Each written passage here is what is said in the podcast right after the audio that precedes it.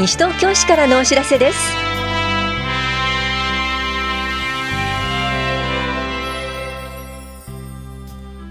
今日は花バス第4北ルート西原町4丁目田梨ファミリーランド停留所の一時休止、令和2年度会計年度任用職員事務職員募集などについてお知らせします。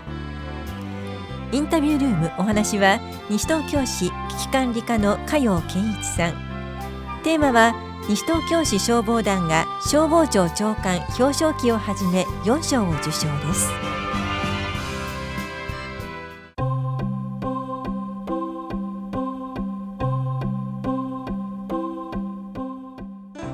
花バス第4北ルート西原4丁目田梨ファミリーランド停留場の一部休止についてお知らせします。4月1日から9月までの間、都合により田梨ファミリーランド敷地内の停留所を休止します。これに伴いこの停留所には停車しません。また一部時刻表と運行経路に変更が生じます。新しい時刻表は田梨庁舎、保谷庁舎、出張所、図書館、公民館、市のホームページでお配りしています。なお、第1、第2、第3ルート、第4南ルートの時刻表は変更ありません。交通課からのお知らせでした。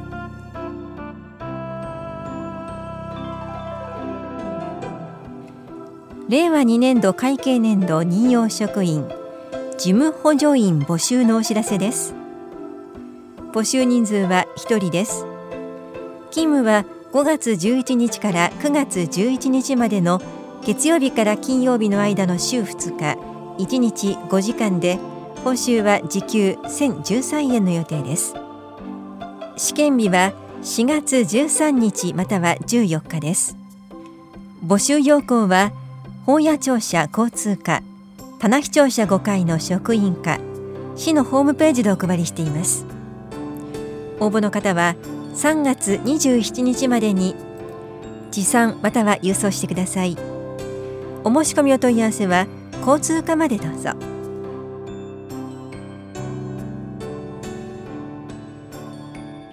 体と心の健康相談のお知らせです。市内在住の方を対象に保健師による面接相談を行います。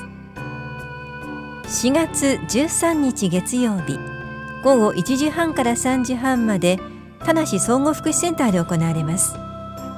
相談ご希望の方は10日までに電話でお申し込みください。お申し込みお問い合わせは健康課までどうぞ。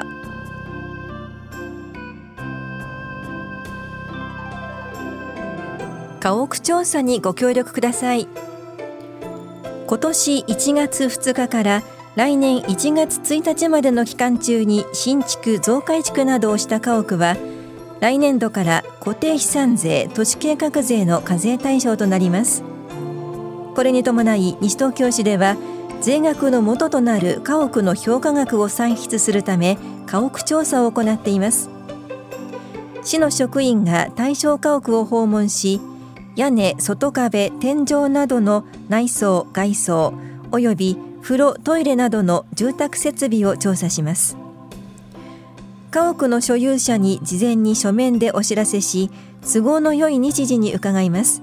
書面が届きましたら資産税課へご連絡ください。お問い合わせは資産税課までどうぞ。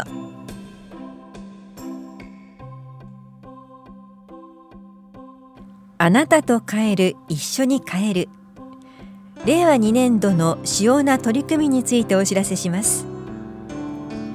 商店街ブランドデザイン事業、市民の皆様の地元商店街に対する愛着の向上と商店会組織の強化を図ることを目的に、商店街が独自に実施する取り組みを支援します。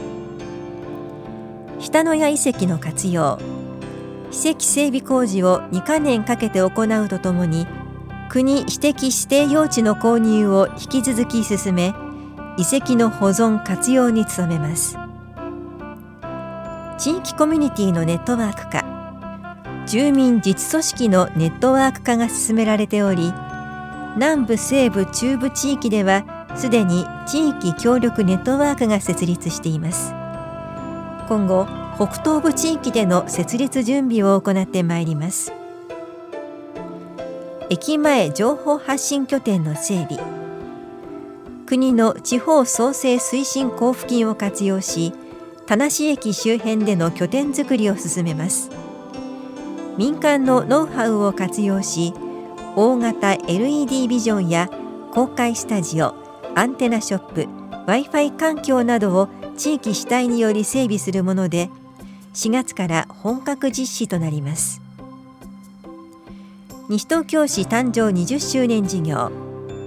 西東京市は令和3年1月に合併から20年の節目を迎えます。周年事業の期間を令和2年10月からおよそ1年間を予定し、周年に合わせ記念誌等を作成するほか、市民の皆様からの企画提案事業の募集や大学等との連携事業を予定します。令和2年度の主要な取り組みから、あなたと変える、一緒に変えるについてご紹介しました。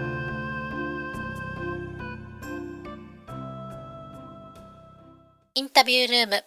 お話は西東京市危機管理課加陽健一さん。テーマは西東京市消防団が消防庁長官表彰旗はじめ4賞を受賞。担当は近藤直子です。西東京市消防団が消防庁より表彰されたそうですね。おめでとうございます。どんな賞を受賞されたんでしょうか。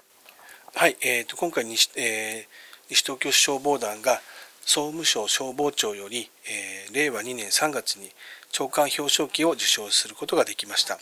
また、令和元年12月には、消防団等地域活動表彰、令和2年3月には日本消防協会より優良分団表彰、同じく令和2年1月に東京都消防協会より優良分団表彰の4つの賞を受賞することができました。西東京市消防団のどんなところが今回認められての受賞だったと思いますか？はい、西東京市消防団、1年間を通じて火災を想定した放水訓練や水害を想定した訓練などを行っています。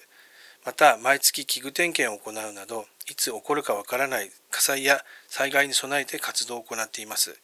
全国的に消防団が減少している中で、自分たちの町は自分たちで守るという気持ちを持って、団員の確保も積極的に行っております。このような活動が認められて、今回4つの賞を受賞することができました。それでは改めて西東京市消防団について教えていただきます。まず、消防団は今西東京市内にいくつあるんですか？はい、消防団はですね、西東京市消防団は1つなんですけれども、消防団本部、それから12個の分団で構成されています。何人の団員がいらっしゃるんでしょうか？はい、現在団長1名、副団長3名を含む228人となっております。200名を超えてるんですね。そうですね。はい、その中で女性の方もいらっしゃるんですか？そうですね。女性消防団員は消防団本部に4人在籍しています。女性の方はどういう業務をされてるんですか？はい、毎年ですね、春夏の火災予防運動、その際に、市内を広報するなど、そういったような活動を行っております。西東京市消防団の皆さんは日々どんな活動をされてるんでしょうか？はい、先ほど少しお話ししましたけれども、火災や水害を想定した訓練などを実施しています。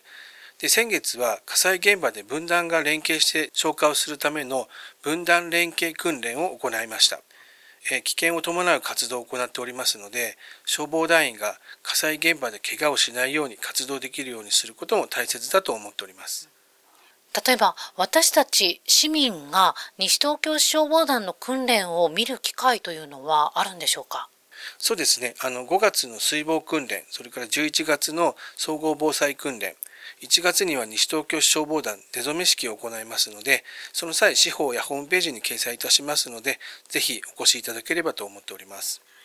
で、その他、1年間通じて様々な訓練を行っておりますが、そういった訓練については広報の方はしておりません。たまたま訓練を実施しているところに居合わせた場合は、見学していただくことも構いませんが、消防団の訓練では、ポンプ車を動かしたり水を出すなど危険を伴うことがありますので、気をつけて見学をしてください。それでは西東京市消防団について詳しいお問い合わせはどちらにしたらよろしいでしょうか。はい、西東京市総務部危機管理課の方にご連絡の方をお願いいたします。はい、電話番号が 042-438-4010 です。はい、それでは最後になります。ラジオをお聞きの市民の皆さんへ一言お願いいたします。はい、消防団員は制御を持ちながら火災や災害などの有事の際には現場に駆けつけ消火や防災活動に従事する地域を守る要です。いざという時に迅速確実に活動ができるよう実践的な訓練を重ねるとともに、防災の啓発活動を継続して地域防災力の向上に努めてまいりますので、これからも消防団の活動についてご理解ご協力をよろしくお願いいたします。ありがとうございます。インタビュールーム。テーマは西東京市消防団が消防庁長官表彰旗はじめ4賞を受賞。お話は西東京市危機管理課加陽健一さんでした。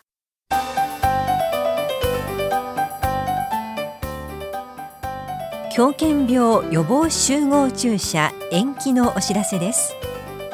生後91日以上の飼い犬は年に1回、狂犬病予防注射を受けることが義務付けられています。西東京市では毎年4月に狂犬病予防集合注射を実施していますが、新型コロナウイルス感染症の拡大防止のため今年は延期となりました。延期後の日程などは後日市報などでお知らせします。なお、動物病院で個別に注射することはできます。3月15日号の広報西東京6面に掲載している動物病院では注射済み表を交付します。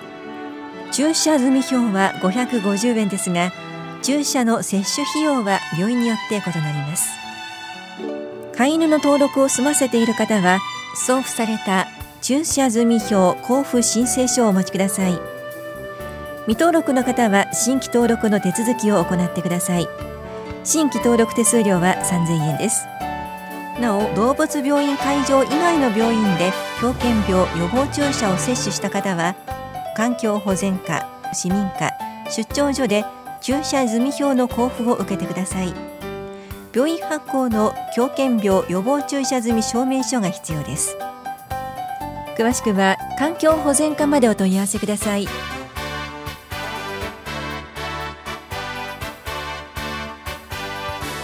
新型コロナウイルス感染症の拡大防止のため、イベントや施設利用などについて今後中止・延期となる可能性があります。最新情報は市のホームページまたは問い合わせ先へご確認ください。この番組では皆さんからのご意見をお待ちしています。FM 西東京、西東京市からのお知らせ係までお寄せください。また、お知らせについての詳しい内容は広報西東京や西東京市ウェブをご覧いただくか、西東京市役所までお問い合わせください。電話番号は 042-464-1311 042-464-1311 番です。以上、西東京市からのお知らせ、亀井さゆりでした。